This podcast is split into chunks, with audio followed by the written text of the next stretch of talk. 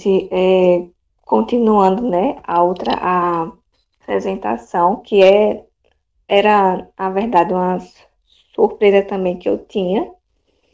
E vamos lá, né? É, é, a gente está chegando também ao fim de mais um ano, né? Um ano que foi muito difícil para a gente. E é, esse mês a gente comemora uma das datas mais importantes para um verdadeiro cristão, que é o Natal. E aí, quando a gente fala tal, nós estamos falando do nosso Senhor é, Jesus Cristo. Mas quem é ele? Né? Quem é, é Jesus Cristo? E aí eu escolhi uma passagem de Isaías 9, do capítulo 9, é, versículo 6, em que essa passagem ela vai apresentar algumas características que nos vão é, permitir conhecer quem é né, o nosso Senhor. E Isaías diz assim: Porque um menino nos nasceu, um filho se nos deu, e o principado está sobre os seus ombros, e o seu nome será Maravilhoso Conselheiro, Deus Forte, Pai da Eternidade, Príncipe da Paz. E aí, nessa passagem, é, a gente tem alguns aspectos, né? E o seu nome será Maravilhoso Conselheiro, Deus Forte, Pai da Eternidade, Príncipe da Paz. E o que isso quer nos dizer, o que isso quer nos revelar? Que o nosso Senhor, ele é um maravilhoso conselheiro. Ele nos ensina, ele nos aconselha, ele nos direciona. E a gente percebe isso também ao longo do Novo Testamento, dos evangelhos. Ele nos ensinava e nos ensina a, através das parábolas, né? Então, ele é o nosso maravilhoso conselheiro. Ele é o Deus forte. Ou seja, ele é o nosso Deus poderoso. Ou seja, é, ele desceu dos céus, ele, é, ele encarnou e ele veio para nos dar a salvação. Certo? Ele é o Pai da eternidade, ou seja, ele nasceu, ele foi crucificado, ele ressuscitou, ele venceu a morte, ele é desde é, o princípio, então ele não tem princípio e não, e não tem fim. Ele é o nosso Pai eterno. E ele é também o príncipe da paz, ou seja, a, através do perdão e do arrependimento e da verdadeira conversão, nós temos a reconciliação, nós temos paz com Deus, paz na nossa vida, ou seja, ele é, renuncia à paz. E isso é muito explícito nas nossas saudações, né, entre os irmãos, ou seja, a paz do Senhor, né? Então, é, eu escolhi essa passagem para mostrar que quando nós falamos do Natal, nós estamos falando desse Senhor, desse é, que é o nosso Salvador, certo? E aí, só alguns aspectos que eu coloquei aqui. O Natal, ele vem do latim natale, que significa nascimento. E existem argumentos favoráveis e contrários à celebração do Natal, ou seja, existem algumas seitas, né, que não celebram o Natal. E aí eu coloquei alguns argumentos contrários. Vamos lá. O primeiro argumento ele diz assim: ah, que o Natal ele é uma festa pagã, ele é uma festa corrompida. Só que isso não é verdade. É, é uma contraposição a uma festa pagã romana. Ou seja, é uma, uma substituição, que antes tinha, era a festa do sol, para comemorar o Deus Sol. E até então, os cristãos, de acordo com o que eu lembro que eu li, tá, gente? Eles comemoravam o Natal em uma outra data. E aí, com a convenção lá do Constantino, foi que houve essa substituição para tentar também cristianizar ali, né? Também, querendo ou não. Ou seja, ela, é, ele não é uma, um, uma festa pagã corrompida, é, existe uma substituição, certo, com relação a isso. Que aí tem o objetivo de redimir, de reestabelecer o seu real significado. Um outro argumento também, ah, mas Jesus não nasceu no dia 25 de dezembro, certo? Mas essa data ela foi escolhida de uma forma é, simbólica, ou seja, ela é uma data simbólica em que representa ali esse nascimento, essa comemoração do nascimento de Jesus. Aí outro ponto. A Bíblia não orienta a celebrar o Natal ela não orienta de forma explícita, tipo, celebrem o Natal, mas ela apresenta alguns aspectos que tratam sobre o Natal, que tratam sobre o nascimento. E um deles a gente vê na passagem de Lucas, capítulo 2, versículo 14, em, que os anjos eles celebraram o nascimento de Jesus.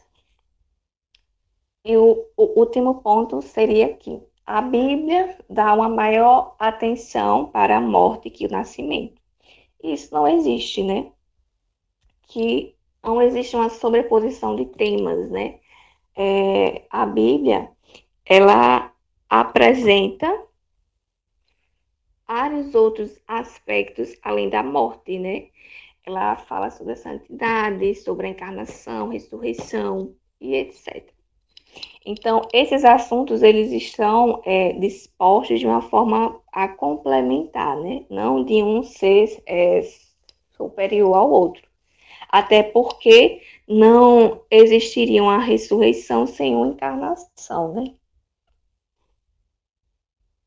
E vamos lá, por que os cristãos devem celebrar o Natal?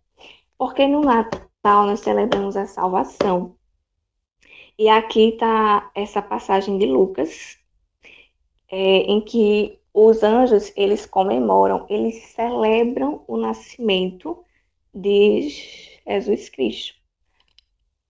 Glória a Deus nas alturas, paz na terra, boa vontade para com os homens. E aí o que, que acontece? É, como nós estamos é, celebrando essa salvação em, nos versículos né, de João, de 1 a 14, e de 1 Timóteo, capítulo 3, é, versículo 16, eles vão abordar também sobre a encarnação do Verbo. Ou seja, o Natal é uma data simbólica em que e nós recordamos, nós comemoramos o nascimento, ou seja, esse verbo que era Deus e que ele é, encarnou em homem, é, em homem, para nos dar, para é, fazer algo que nenhum homem da terra era capaz de realizar. E esse bebê que estava exposto sobre a manjedoura, ele era e é o nosso Senhor, que era o Senhor dos Senhores e Rei dos Reis, como dizem Mateus e Apocalipse. E o Natal, ele vai é, se tratar, no caso, do Messias prometido. E o que isso significa quando eu digo que o Natal, ele, é, ele está relacionado ao Messias prometido?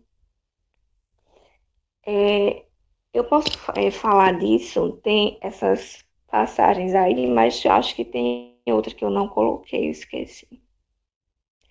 Que é a passagem de Gênesis capítulo 3, versículo 15, em que quando Deus é, ele vai dar né, o castigo tanto a Adão, Eva e a serpente, ele também realiza uma promessa, né? De que, apesar de, naquele momento, o homem ele ter caído, ele ter pecado, Deus ele usaria da sua graça em que, em que ele é, prometeu ali que iria salvar o mundo, que ele iria resgatar aquele homem através de um do oceano, no caso. E aí, é, o que é que acontece? Também na passagem de Isaías 9, na de Isaías 9, do versículo 6 ao 7, a gente vê também, deixa eu voltar aqui para Isaías, aqui, 9 e 6. A gente vê também que essa passagem, ela também é, está relacionada a essa promessa, em que Deus, ele estava é, prometendo ao seu povo um rei, um rei em que não ele não era um rei terreno, mas era um rei espiritual, era um, um rei eterno, era algo além deste mundo, né? Então, quando a gente fala que o Natal ele está relacionado a esse Messias prometido, quando nós comemoramos esse nascimento, nós estamos comemorando é a nossa salvação, certo? E uma outra passagem também que eu achei importante foi essa daqui de Miqueias, capítulo 5, versículo 2, que diz: E tu, Helen Efrata, posto que pequena entre milhares de Judá, de ti me sagrá o que será Senhor Israel, e cujas origens são desde os tempos antigos, desde os dias da eternidade. Né? Então, isso quer dizer o quê? Que é, esse versículo também, ele confirma, né?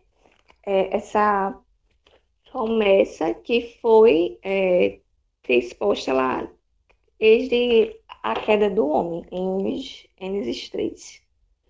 E aí, no Natal, a gente também, nós também estamos celebrando uma nova aliança. Por quê? Aí tem essa passagem aqui que eu escolhi, certo, para iniciar.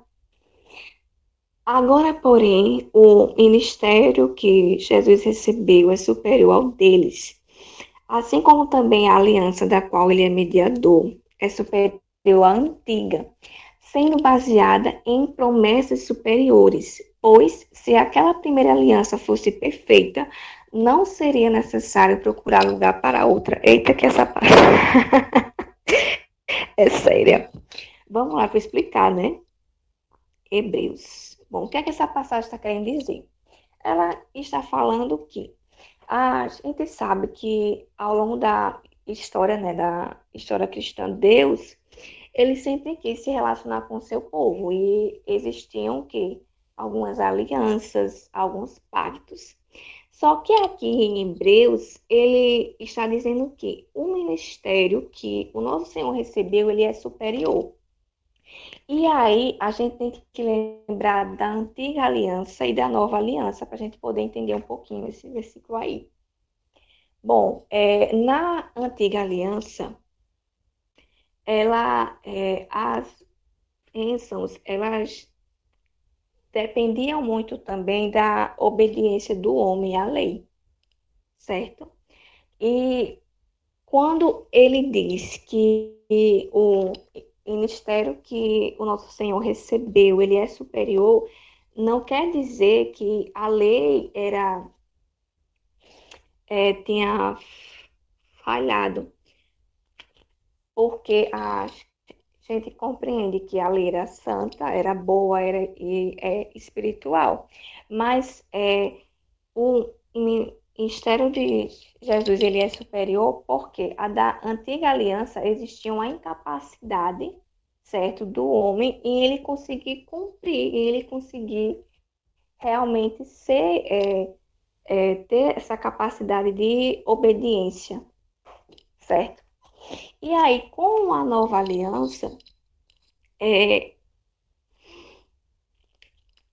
tem um, a graça, que é algo mais unilateral, ou seja, não tem uma dependência mais do homem, mas é pela graça de Deus. Ou seja, algo que Deus concedeu ou por graça, porque ele quis. Certo? E aí, com essa nova aliança, as bênçãos, elas, é, elas não são é, dependidas do homem, mas sim elas são bênçãos espirituais, né? Obviamente, se estou em comunhão, se eu fui convertido, etc. E essas bênçãos espirituais, quais são elas? Ou seja, é, a obra do Espírito Santo em nós, quando eu consigo guardar e obedecer à lei, ou seja, eu só consigo isso por causa dessa nova aliança em Cristo. É, essa relação íntima e exclusiva que nós temos com Deus, de chamar Deus de Pai, de ter o nosso Senhor como Pai, certo? De, consequentemente, conhecer a Deus e de ter também o perdão dos nossos pecados, ou seja, o perdão pela graça, pela fé também, né? Então é mais ou menos isso é que significa também o Natal. Além de a gente celebrar a salvação e o nascimento, também nós celebramos uma nova aliança que Deus faz com o seu povo. E aí tem uma, uma passagem de Lucas, né? Pois na cidade de Davi vos nasceu hoje Salvador, que é Cristo Senhor. E aí a gente precisa entender que quando eu celebro esse nascimento, quando eu entendo o significado e o sentido do Natal, eu também estou valorizando a obra salvífica dele. Ou seja, em que teve um nascimento, uma morte e uma ressurreição. Não existe uma ressurreição sem morte e não existe uma morte sem o nascimento, certo? É, os magos do Oriente também adoraram os, o Senhor após algum tempo do nascimento, porque né, é, essa passagem aqui de Mateus, eles não adoram a Jesus assim que ele nasceu, né? Deixa eu ver aqui a passagem onde está para eu lembrar. Mas sim, ó, Mateus 2:11.